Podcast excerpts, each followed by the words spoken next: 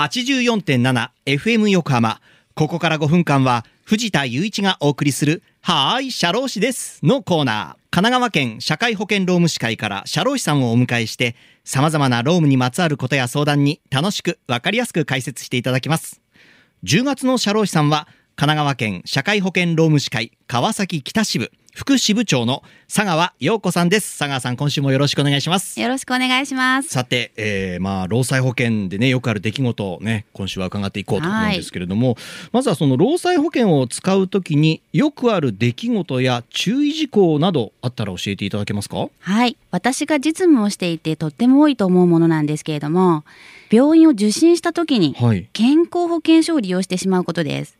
あ、そうなんダメなんですか？は病院でお医者さんにどうしたんですか？って聞かれた場合に、はい仕事中に怪我をしたとか、はい業務中に転んだなんて回答すれば、はいお医者さんは労災事故だってわかるんですけれども転んだとかカッターで切ったはあなんて簡単に説明してしまう場合はい。健康保険証で医療費を払ってしまうんですよ。なるほど。はい。うん健康保険の場合医療費本人負担分窓口で払います、はい。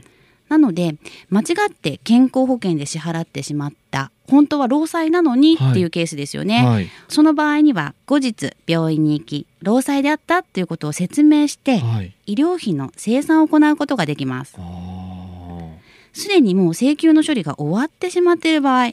こんな場合には調整が入りますはい。労災保険の申請で療養費の申請というのができるんですけれども先に立て替え払いをして、はいその後に金額が振り込まれるというような仕組みになってるんですよ。なるほどね。うんだからまあ保険証を出して支払っちゃったりすると大変なことになるわけですね。すよ健康保険と労災保険では違いますので、なるほどね。はい、わ、かりました。でも、かなり細かい決まりがあるんですね。そうですね。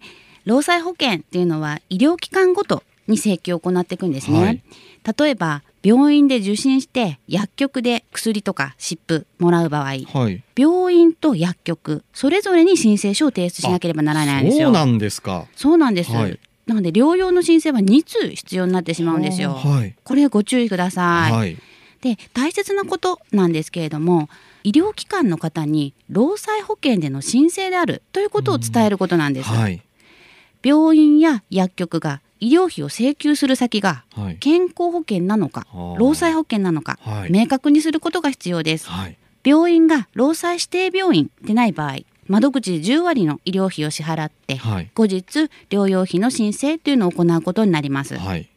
なので病院が労災指定病院なのかどうか医療機関の窓口やお医者さんに確認してください。はい。しっかりこうね、チェックすることが大事ですね。そうですね。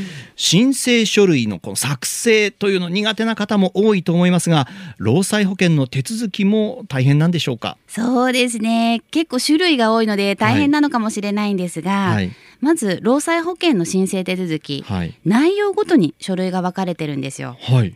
なんで一つの事故でたくさんの書類を作成するケースがあります。ーなるほど。はい。うんなので労災事故の報告をいただいた時、はい必ず確認していることというのがありまして、はい。まず病院を変更しているかについてなんです。はい。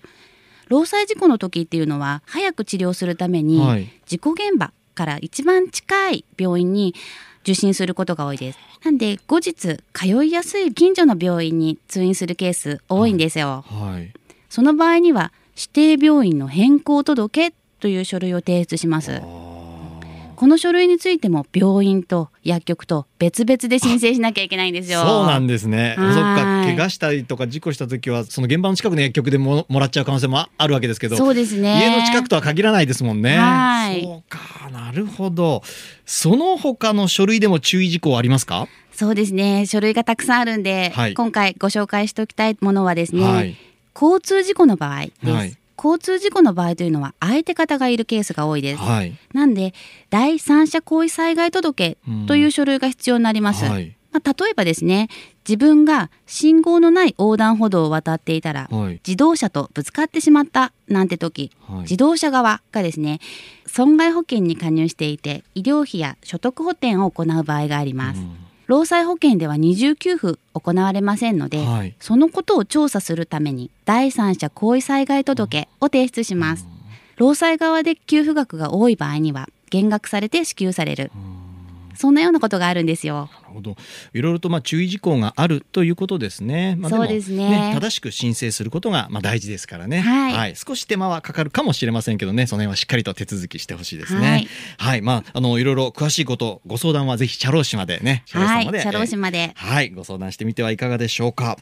さあ、リスナーの皆さんいかがだったでしょうか？はい、社労士です。では、皆さんからのメールもお待ちしています。社労士さんに聞いてみたいことや、このコーナーへの感想もお待ちしています。また、この番組のポッドキャストもアップされています。FM 横浜のポッドキャストのページや、神奈川県社会保険労務士会のホームページから飛べますので、ぜひ聞いてみてください。さて、そろそろお別れの時間です。ここまでのお相手は藤田雄一と、佐川陽子でした。この後は再び浅見ルナさんのサンデーグッドバイブスでお楽しみください。それでは、はーい、社労士です。また来週の日曜日午後2時30分にお会いしましょう。